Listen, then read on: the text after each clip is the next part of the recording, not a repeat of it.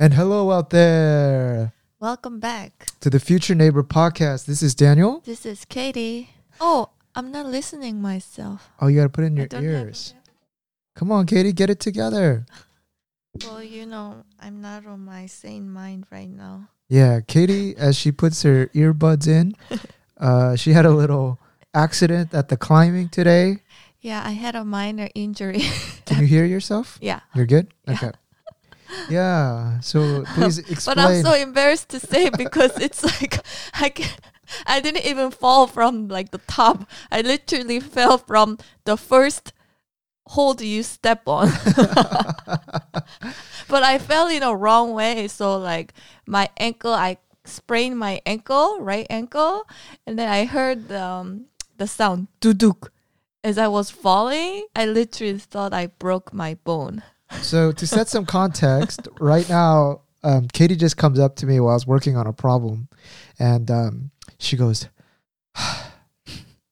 oop, I'm stuck. I'm in a slump. I'm in a slump. And so I was like, all right, come on, let me help you out. And so yeah, I wasn't in a great mode to start with, too, because I was feeling really frustrated. I feel like I hit this moment where I'm not progressing. And then, I don't know, I kind of like, you know, that's really like, kind of doesn't help with their motivation. Yeah, so we went to go look at our problem. Did I just kick your foot? I'm so sorry. You have to move your foot to the right. You can't have it right in front of me. Oh my God. So that's how I know you really didn't hurt it, because I just whacked it and you didn't say anything. It was my left foot. Oh, okay. You better hide that other one. I'm going to kick you real good later. Sorry, guys. Let me just readjust my seat while I'm looking at her feet. Okay. Coast is clear. Yeah, so long story short, she couldn't finish hers, and there was a fun red problem. Like, I think the difficulty is different by gym, but for us, above red is what? There is the like brown. Level, yeah. And then there's black, right?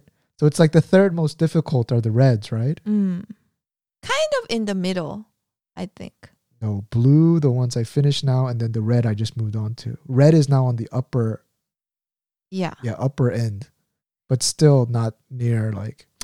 Long story short, Katie's way in over her head, but she thinks I'm trying to do this beginning hold where you have to throw a heel hook and grab. She just thought it was fun or something. I did. Yeah. So she goes and she throws heel hooks and she just falls. She does it 2 or 3 times. And then the last one, I just hear this.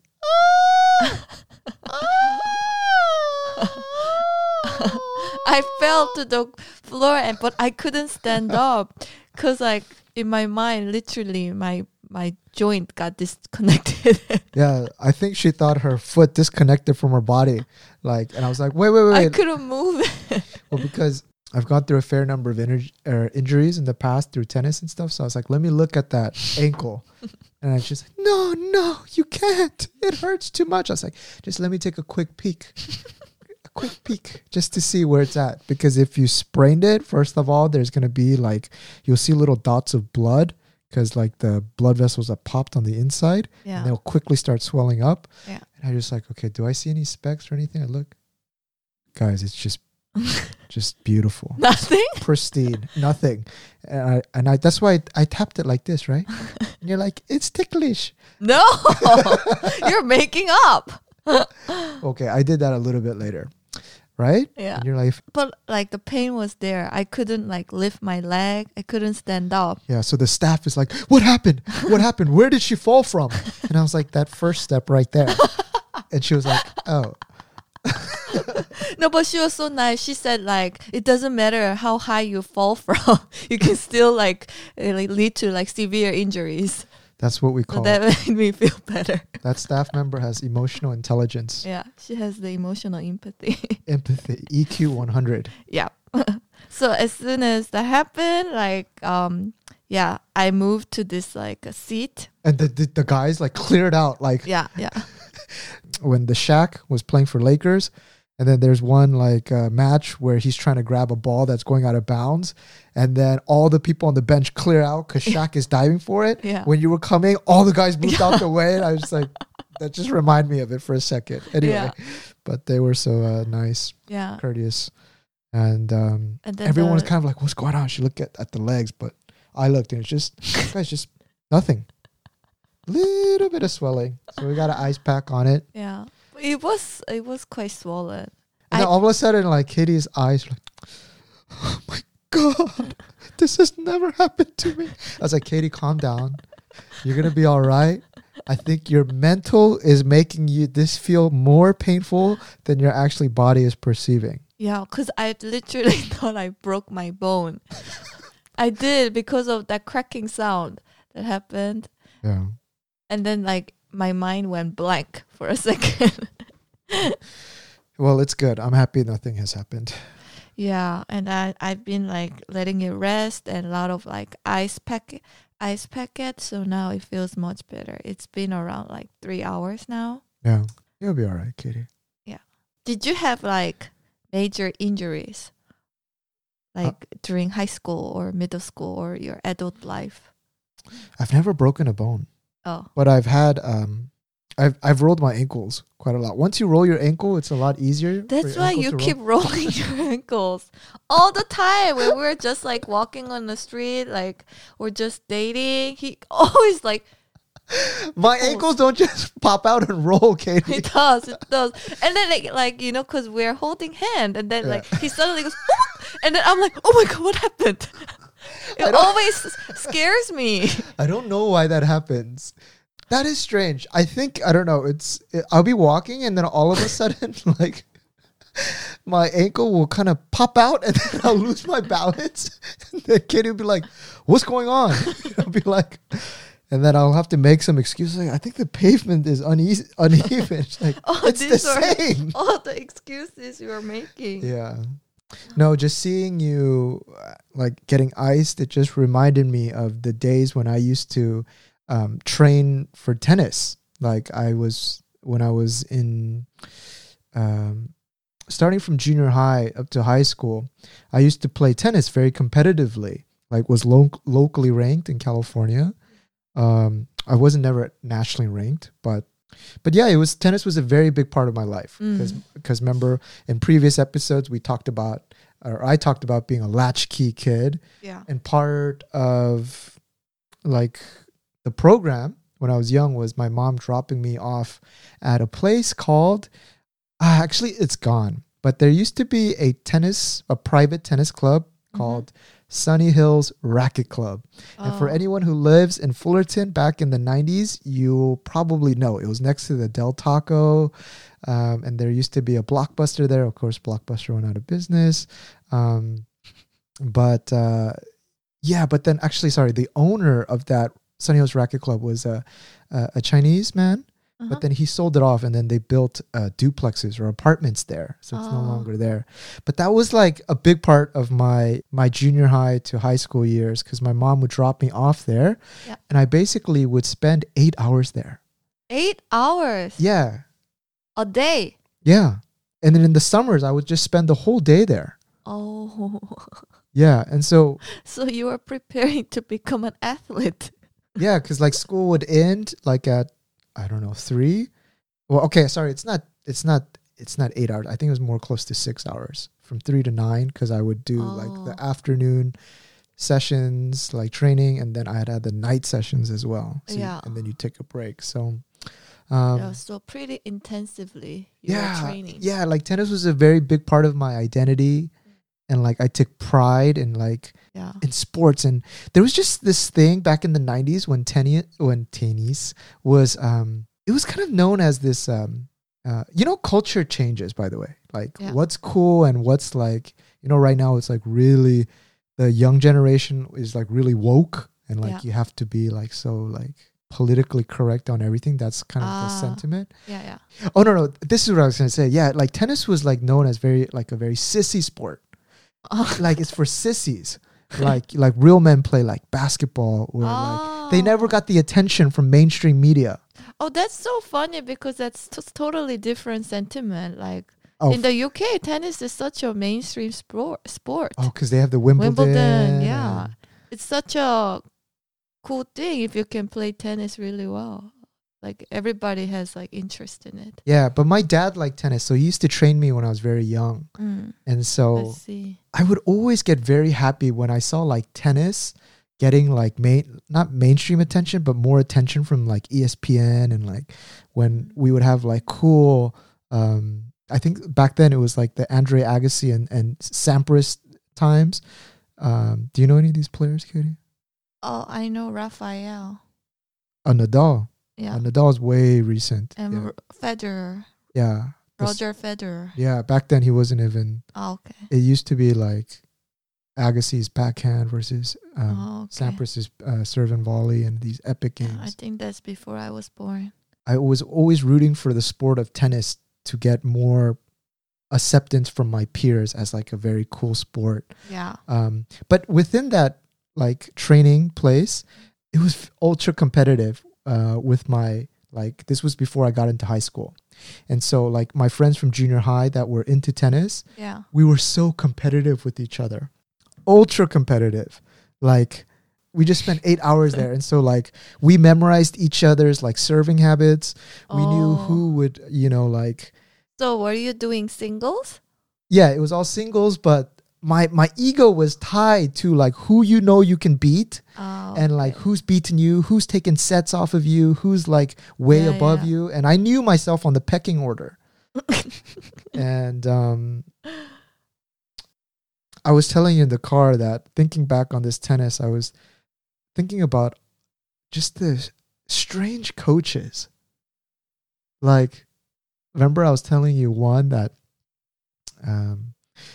actually, I shouldn't say their names, but there was one black coach, and he was a little bit of a horn dog, a little bit of a little pervert. So, like, he would always. Is it okay to say that? Yeah, it's fine. I'm sure. Yeah, and then he would just be so horny all the time, and anytime there would be like young girls that would come to learn. Like during his clinic sessions, he would always go, Daniel, serve out wide, do a kick serve out wide, like so I could see their panties, and I'd be like, what? But I was so young, and he was so like scary, so I'd be like, okay, he's like, that's a slice. I said, kick the serve out wide. What does that even mean? So is the coach behind the girl? We're playing doubles, and then if I do a kick serve. The ball kicks out wide, so you have to really stretch to get the ball because it's going to spin with spin out. That's so wrong. It's very perverted, right? So I don't know why I remember that, because I remember I was kind of traumatized by that statement. But he was like, yeah. And that's how I... Huh? Innocent Daniel. Yeah, and I was kind of like, oh my gosh, these coaches are... I was so young, right? It's so weird, right? But... Every time he would see me, he would always do kick serve out wide. And then he would go, because you know why, Danny boy. Or at that time, like the Karate Kid was quite popular. And so he just goes, Daniel-san, kick out wide. Oh yeah. My God. And then we had, I'm just describing the personas, guys. And then we had one guy who was an ex-bodybuilder. Oh, it's also another coach? Another coach. Wow. There used to be like 6 coaches there that were running all the clinic sessions and training the people who wanted to try to go into amateur and, you know, collegiate. And so this guy was an ex... man, this is bringing me so much joy thinking about all these coaches. Because now I'm at their age, right? They're like 30s. Well, the other guy was like 40s. But every time I would go into the restroom, he would be like pumping iron.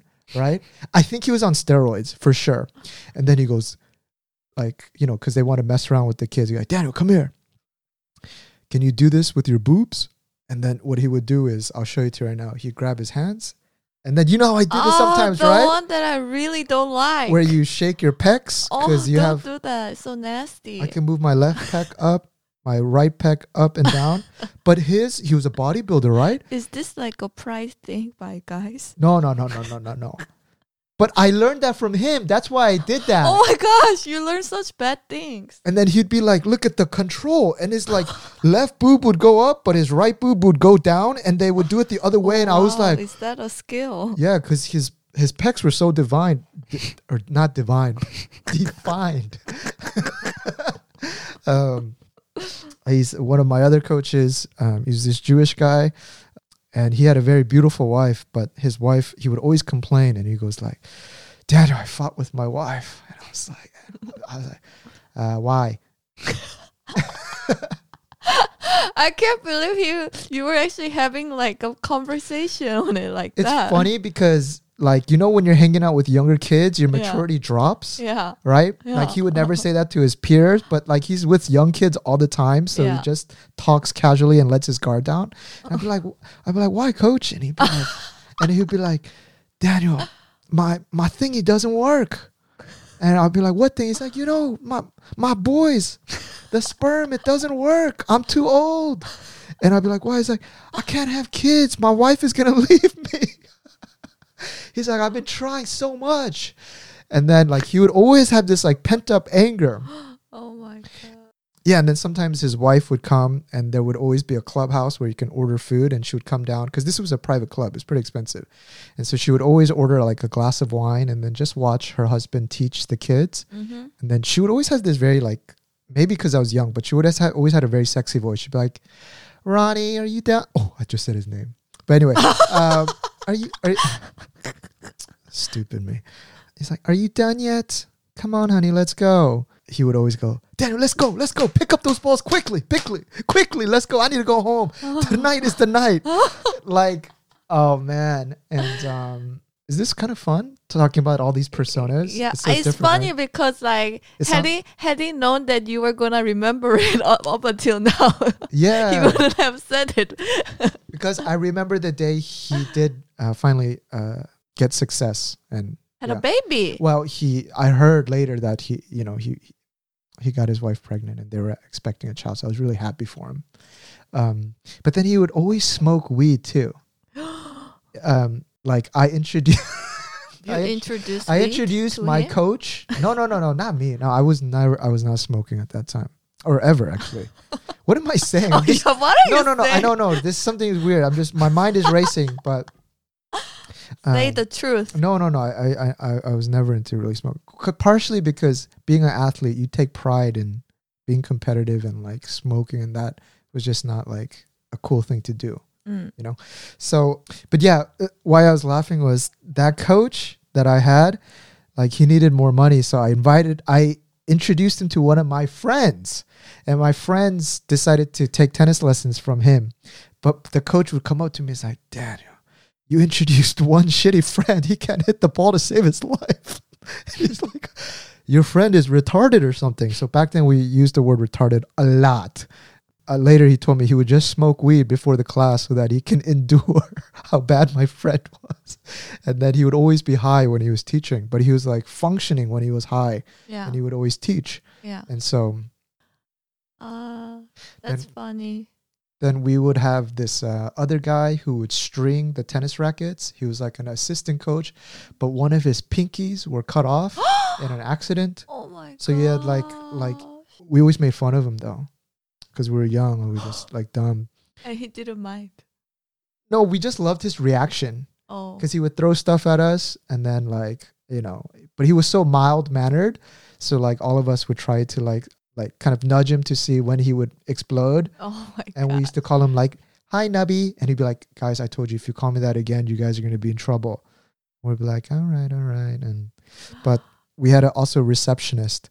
And this receptionist, she was I think she was in her 50s, elderly American lady. And I think she was kind of stuck up in the kind of Hollywood style of living. Yeah. Because she would get Botox all the time. I didn't even know what Botox was, but one of my coaches would tell me, and she goes, hey, guess what, Daniel? Look at the receptionist. You see her forehead can't move? That's when I learned about Botox, because her expression would always be the same. Oh. Yeah. I would always buy cookies. There was like this big cookies in a jar, and I would always reach in to try to get one for free. Yeah. And she'd always goes, Daniel, you know how much that costs. We're on the honor system here. And I'm like, oh, but I'm going to pay next week. And she already knows I've already had like 10 for free, but she just let me go.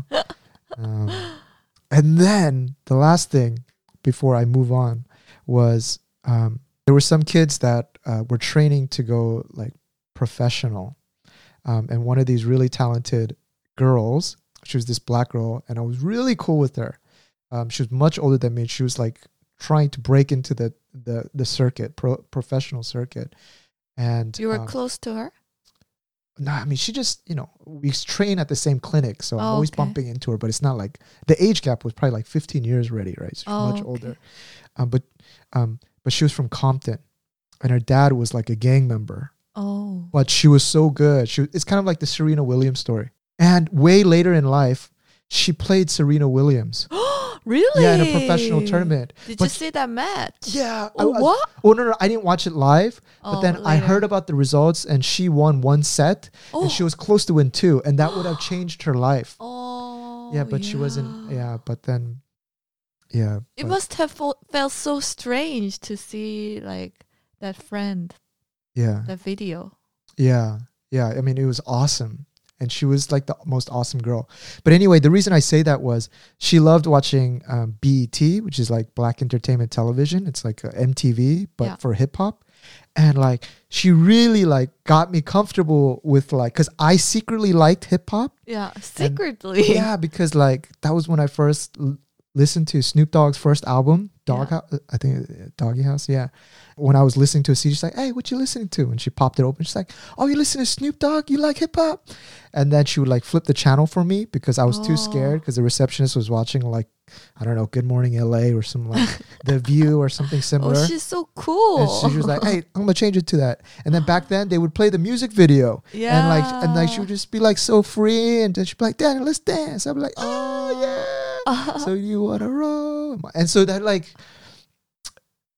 I don't know, that brought me so much joy because like that was my way in to connect with like other people. And like she'd be like, "Hey Daniel, there's a new song. Hey, Tupac's out, California Love." And before we're playing sets, and we just go like that, and like yeah, it was like really fun. It's like how you come together. Yeah. And then there was another one of her friends who was a Jamaican guy who was trying to go pro too, like straight from Jamaica.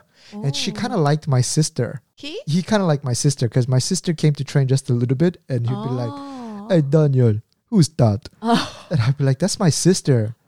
And then he'd be like, "Let me talk to her." Sorry, this is a terrible Jamaican accent, but he would give me a hard time always. He's like, "I think your sister is cute. What do you think about that?" And I'd be like, "Dude, man, that's my sister." And then he would just laugh. He's just like pulling my leg, you know. But there was just this communal sense, and that's where I lived. Yeah, I can imagine. Yeah. That was really fun. It was really fun. It was like my home.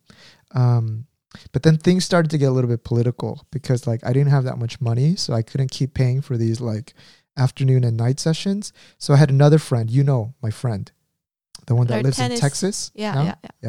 So that friend, I think he too was having like struggles paying for it. So we'd be like, "Hey, let's play each other." Because we would play like best out of three, best out of five sets. Yeah. And then we kind of realized the value, like, hey, these clinics, they're not that helpful for us. We're improving just playing each other all the time, right? Yeah. So then I started talking to other kids. I'm like, "Hey, we're putting a little group together, round. Let's play each other." And it seems to get better. But then the coaches got pissed. Oh, yeah. Because they're like, "Hey, because we pay for the monthly thing, so we can go there anytime we want." But since we're not paying for those lessons, they would keep harassing us, being like, "Hey, if you're not going to come to the clinic, go to the end court." And they would make us like walk and play at the very end, so we can't influence other kids to not start paying for those lessons. Yeah. But we got very close, and yeah, there was just a lot of like good memories from trying to like beat the system and you know. Yeah, so you were in the varsity team? Varsity came easy. Like, went to varsity freshman. Actually, my nickname in high school was the freshman sensation. Oh, even I get little like what do you call that? Like, I feel awkward saying. I feel goosebumps even calling myself that too. But I think at our high school, there wasn't people who were like training that hard and then coming to high school. I think we were like the first wave of like that. Kids who had been training privately. And so by the time we hit high school, it was already like bringing it to the next level. I see. And then it really, yeah. But then those friends that I trained with, they went to a different high school, and I broke off And I think I was on the bottom of that totem pole. So they were better. So I had this like chip on my shoulder that I by myself am going to help my school beat that rival school where all the other three kids who I was really close with that were better than me went. Yeah. And we ended up winning, I think. I think it's called CIF in California, but we won, I think, we won 3 rings. That's amazing. But the amount of rivalry and the tension when we played each other, it was, people describe football games in that tension. Yeah. Tennis is so personal. And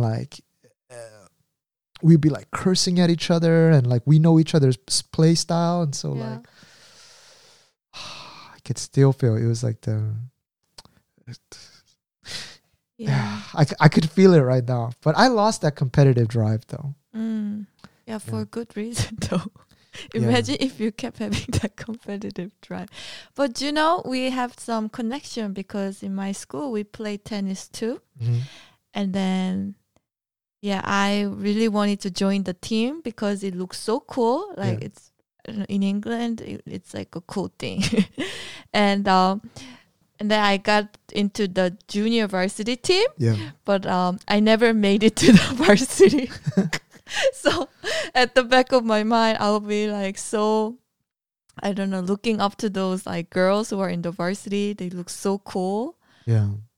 The thing is it's really funny because when I first moved to the UK and then when I first had my PE class, I was just so amazed at how athletic all these kids around my age were. Yeah. Because we never played any sport at school in Korea at that time. I finished elementary school in Korea, but we didn't do any sport at all. Only guys will play soccer during lunchtime. What, the girls don't have any? Never. There's no PE or we have PE class, but we do just stretching and maybe hula hoops or no proper sport. And also, if you go to see Korean schools, even now there isn't enough space for you to engage in any kind of sports activities. So the only kind of sports that I did. And I actually had pride in was running. Because in Korea, we used to have in every fall, there's 운동회. So the entire school will come together for a day of just celebration and sports together. So if you're in elementary school, they also invite your family, your parents to come and your parents will do some casual sports together. Yeah. And then the highlight of that event of that day is a relay. Is that how you call it? It's a relay, running in relay. They select a few people from each grade. Yeah. And then from the lowest to the highest grade, you do a relay together with the baton. Yeah. Is that how you say it? The baton, yeah. Yeah. And then I used to be quite good at running by this school standard. So I would always get selected to do the running on that day. And then I would do pretty well. So I kind of had quite a lot of pride in my running and I thought I was quite good. Yeah. And then I come here and then I think the first month or something, we do our running together. And then our teacher is actually timing us and in here in England. Yeah. And then I'm just I get so surprised because these girls with maybe twice the length of my legs are running a Tarzan. And I'm oh wow, this is opened up a whole new world to me. It's a level just I cannot compete. It's like a goldfish went to the ocean. I know, it was literally like that. It was a moment of awakening and I realized, oh, okay, so this is the end of my running career. I had the same awakening when, for my tennis, I was playing this tournament that was a very important one. And I think at that time, there was the college recruiters were coming to check out high school, players. And tennis, the scores, right? I don't know what set number it was. It might have been best of 3, 2-1 or something. But I remember I was up and I had match point. I was 5-2, game 5-2, 40-15, something like that. Yeah. And I remember my parents were watching. Mm-hmm. And this was a rival that I had lost to in a prior tournament, but I had him. And he threw up because I like to come to the net, and he threw up a lob. And I just remember that I wanted to finish this game in a very just grandeur sense, bam, and hit that thing. And triumph. Smash the ball so that it bounces once and goes over the fence, and just be like, yeah, right? Yeah. Triumphant finish. Yeah. Are you not entertained? But what I ended up happening was I whiffed the ball. I swung at it, but it hit the side of my racket, and it whiffed. Oh, no. Basically, I choked. And then what is it at? From 40-15, now it's at 40-30. And then I remember I double faulted.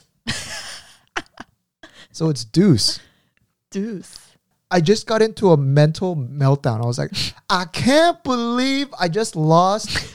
The first one, all I had to do was just hit it back.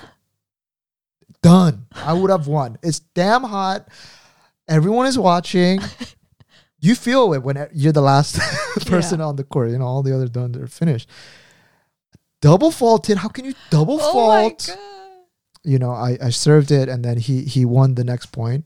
And then he ended up taking the game. And then a completely mental broke down. I was still sulking. Remember, I use that word sometimes? Yeah. Katie, I was like, Katie, stop sulking. Yeah. That's because I heard it from my coach so much. Daniel, stop fucking sulking. You piece of... back then, they cursed a lot. You piece... Come on, get it together, son. Get it together. I'm like, I am if you stop talking to me. Tennis is intense. If you go to those amateur games, a lot of cursing, a lot of racket smashing. It's like when you see pro tennis players, those are the ones that have the mental fortitude, and they've gone through the kids that have weak mental, they never make it past even the collegiate level. I never even made it to the collegiate level. I knew long story short, I ended up losing that entire game. Set. And then the match too. I was so pissed off. I remember I threw my water bottle, the big jug by Coleman, where you go camping with, that huge one. And then my parents, they took a couple laps because they know how pissed I was. And then I remember my dad just saying Daniel, I think you're finished. I think 테니스는 여기까지만 하면 좋을 것 같다. Oh, that was the end of your tennis career. Yeah, my dad was just Daniel, I think the road is up to here. How did you feel about it? Well, I gave him the I think you're right too. Out of hey, I think you're right. Oh, 아빠 맞아. Out of frustration. Yeah. But in my heart, I kind of realized too that my mental is not there to go to to collegiate level. What they say is the jump from just amateur juvenile to collegiate is pretty big, but from collegiate level to pros is a factor of 5. Really? Yeah, that gap is even bigger then. So then I knew, okay, all right. And my dad said, study on your academics now. Stop spending so much time on tennis now. Okay. And I agreed. Yeah, it wasn't contentious. I just knew in my heart. And then from there, I stopped fighting for every point. And this was, I think, maybe my senior year in high school. So then in the beginning, I was the freshman sensation. But by the end... What are you? I was playing doubles. Oh, really? Yeah. I was playing doubles. Oh, such highs and lows. But I still carried the team. Yeah, I was still the captain, and I still co-captain, but I was still carrying the team spirit. I basically turned into a cheerleader now that I think about it. Oh, wow. Yeah, because in the back of my heart, I was just getting ready for university, and I was just I think we talked about IB and AP, right? Yeah. Course load, and so my priorities just changed. Oh, yeah. That's really funny. Yeah. So I had this trauma about tennis and how much pain it brought me. So when I went to university, I remember a couple friends like, hey, do you want to play tennis? And I was like, all right. And then, but he was actually pretty decent. So we were hitting, we were rallying. Yeah. And then we started getting into, he was like, hey, let's play a set. So I was like, all right, let's jump into it. And we were playing, but I wasn't winning points that easily. And I thought he wasn't that good, or he didn't make it to seem that he was that. He was very humble about it, but he was pretty good. He played too. Mm. And then, and then I could feel that competitive, that angst, that like, I gotta win every point. But then I'm like way overweight, can't get it. Like serves are not going in. And then I realized my competitive spirit, that's gone. Like in sports, I've lost that.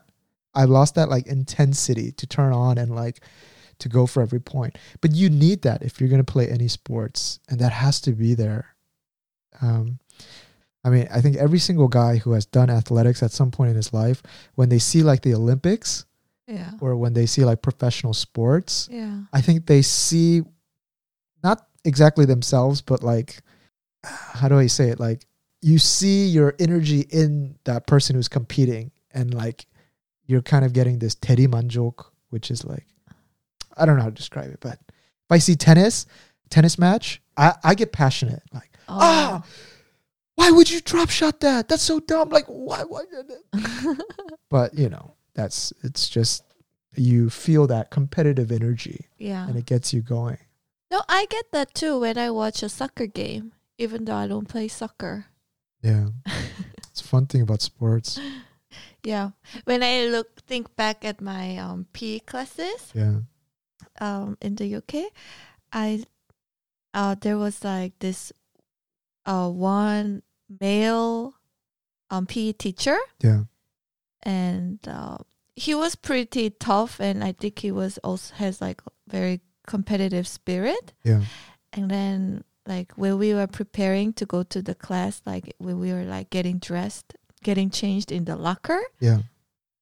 And then when some girls were having period, so during that time you could go to a nurse and then get like a ticket to skip the class. Mm. So some girls would do that, and then they will tell the PE teacher that they're not attending this class. Mm. Then I remember my PE teacher would always really not like that. Would really not like it when you skip it because you have period. And one time he was like, I have my wife, and I have two girls, and my wife is she says she feels the most enthusiastic when she has period. What? And he, for some reason, he would just get so annoyed by it. Really? Yeah, and even to this day, I still remember it. Yeah, that's because it was something so like, I don't know, striking to me. Yeah, right? Like when you're young, you remember these one-off comments, right? Yeah. Like remember when I was telling you about that coach that was telling me to serve wide? I don't know why that was the first memory that comes to mind, right? Like none of our podcasts is like scripted, but you remember these one-off comments. Yeah. Right? And you remember that scene. Yeah, and it's something that just like keeps coming back to you, right? Yeah, yeah. But then if you try to describe it in words, it's just like not the same. Because you are not there. Yeah. This is what I was also thinking, that like one thing that I would worry about raising kids in the US is that there's such a big open drug culture that like I remember even when I was in junior high, there would be like marijuana being spread around, and like it's just such easy access, right? But yeah, I think for me, and if I would think forward, I think enrolling kids into sports, getting them very competitive or getting them good enough to find their identity in a sport, it's like a natural way for them to stay off of like substance in the early years. So that's also something that I think about. It's like a motivation for them to like stay clean. Yeah, it doesn't even cross your mind because like, you know, if you want to be a good climber, you're not going to be smoking cigarettes in the back, right? That just doesn't. Or you would want to watch your weight and stuff. Exactly. Which is bringing us to we. Oh yeah.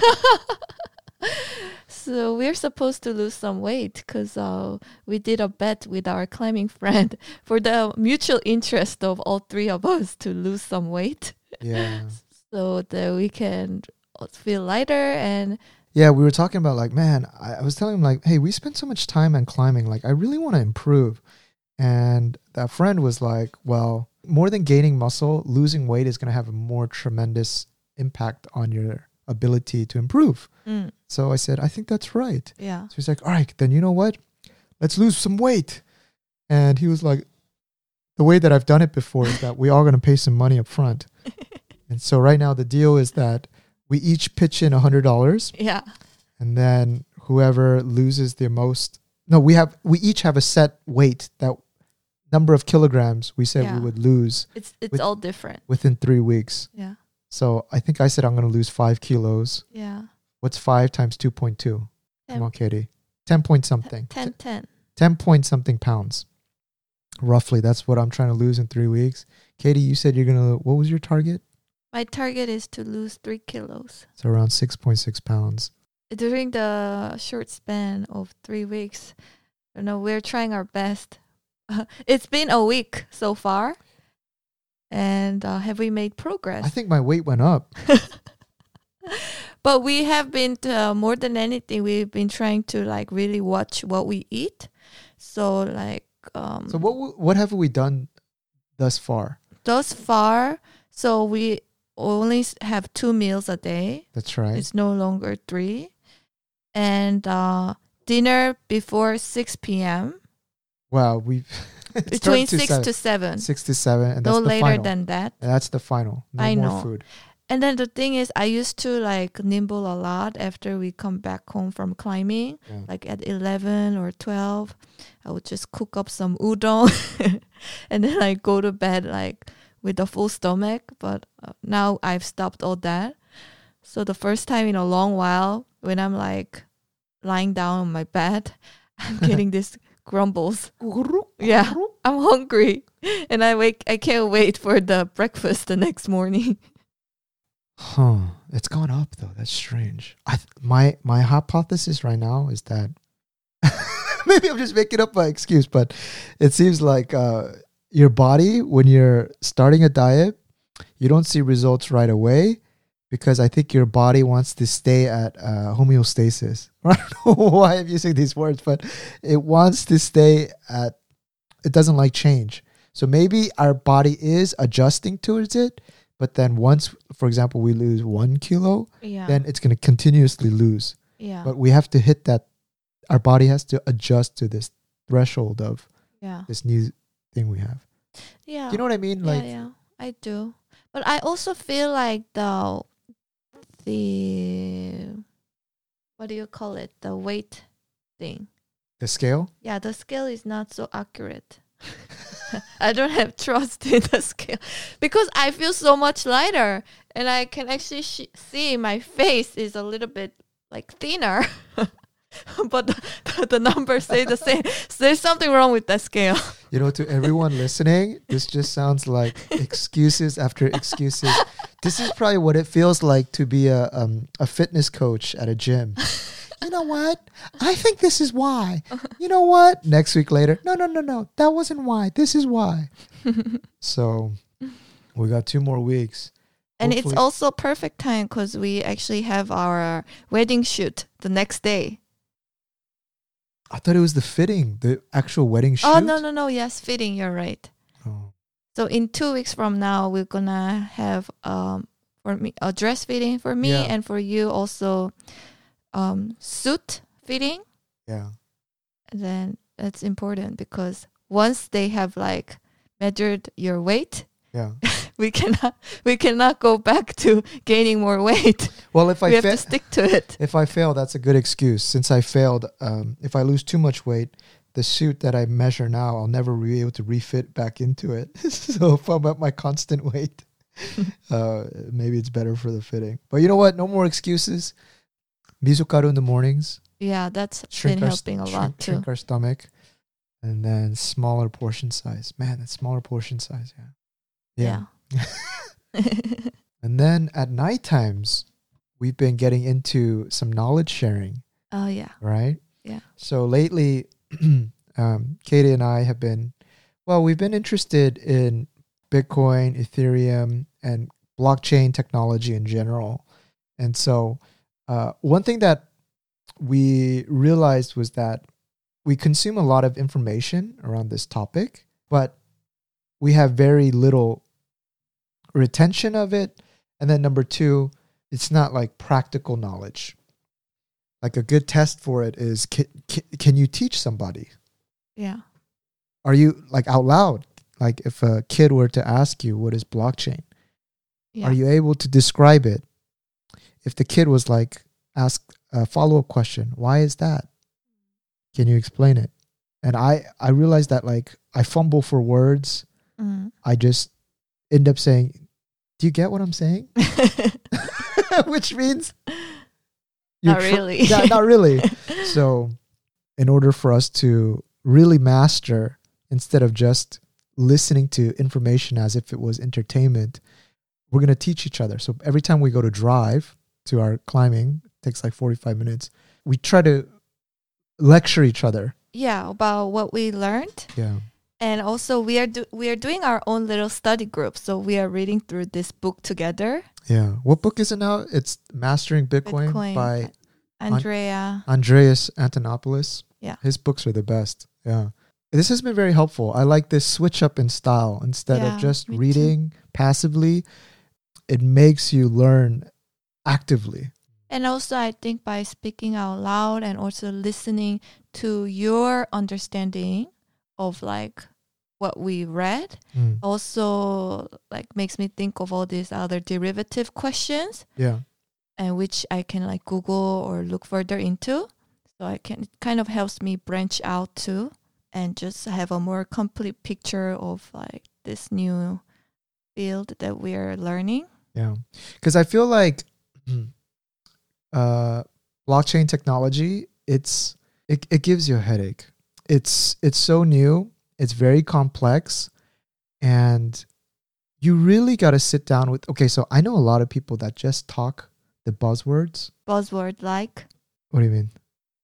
Oh, you mean like what kind of buzzwords do people talk about? Well, like, you know, decentralized consensus, proof of work. But do you actually really understand what the mechanics are?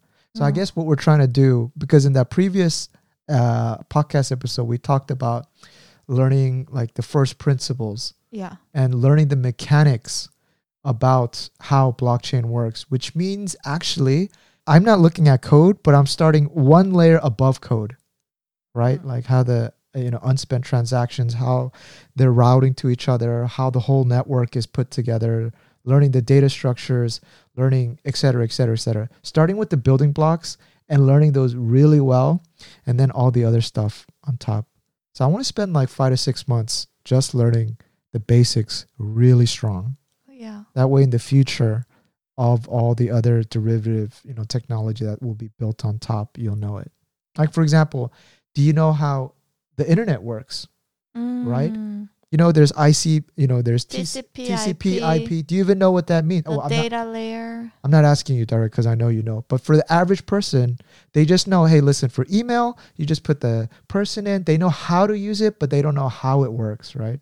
Yeah, but this is actually a very important, like, fundamental, like, interview questions I get, too, as a web developer. Oh, okay. Because even though I never have to concern myself with that, in my day-to-day, it's like basic knowledge that you should be aware of. So that's where a lot of our attention is going at nighttime. Actually, it's a matter of fact, we got 5 minutes left and I got to go read my book. And it's very, very interesting. So interesting that we fall asleep very easily. So we've been brewing coffee, like homebrewed coffee, and I thought, like, since we're drinking so much coffee lately, I wouldn't be able to sleep at night. But reading Mastering Bitcoin at 12:30, bam! I have no problem sleeping. No problem sleeping. Sometimes I have like 2 cups of coffee. Yeah. Still no effect. Yeah. Oh, man, so That's so funny. Oh, yeah. I don't know. Are we really studying it? No, oh, we are. I forgot to say that. Hey, today's episode. Oh, yes. What happened? This is a post ad. Yeah, brought to you by Gochujang. I think we just ended there. Thank you, Gochujang, for sponsoring this video. We're out. Neighbors, you know, today we talked about random memories of interactions we've had. They could be really one-off. Just things that caught our. Think about those. Think about them. Relish them. Have yourself a cup of grapefruit juice. That's what I've been drinking right now. Maybe that's why I'm not losing weight. I gotta not drink this fruit juice. Yeah, and drink water at night. That's right. We need to cut down on our sugar. That's right. Sugar, sugar. Bye bye. Thank you. Bye. Bye bye.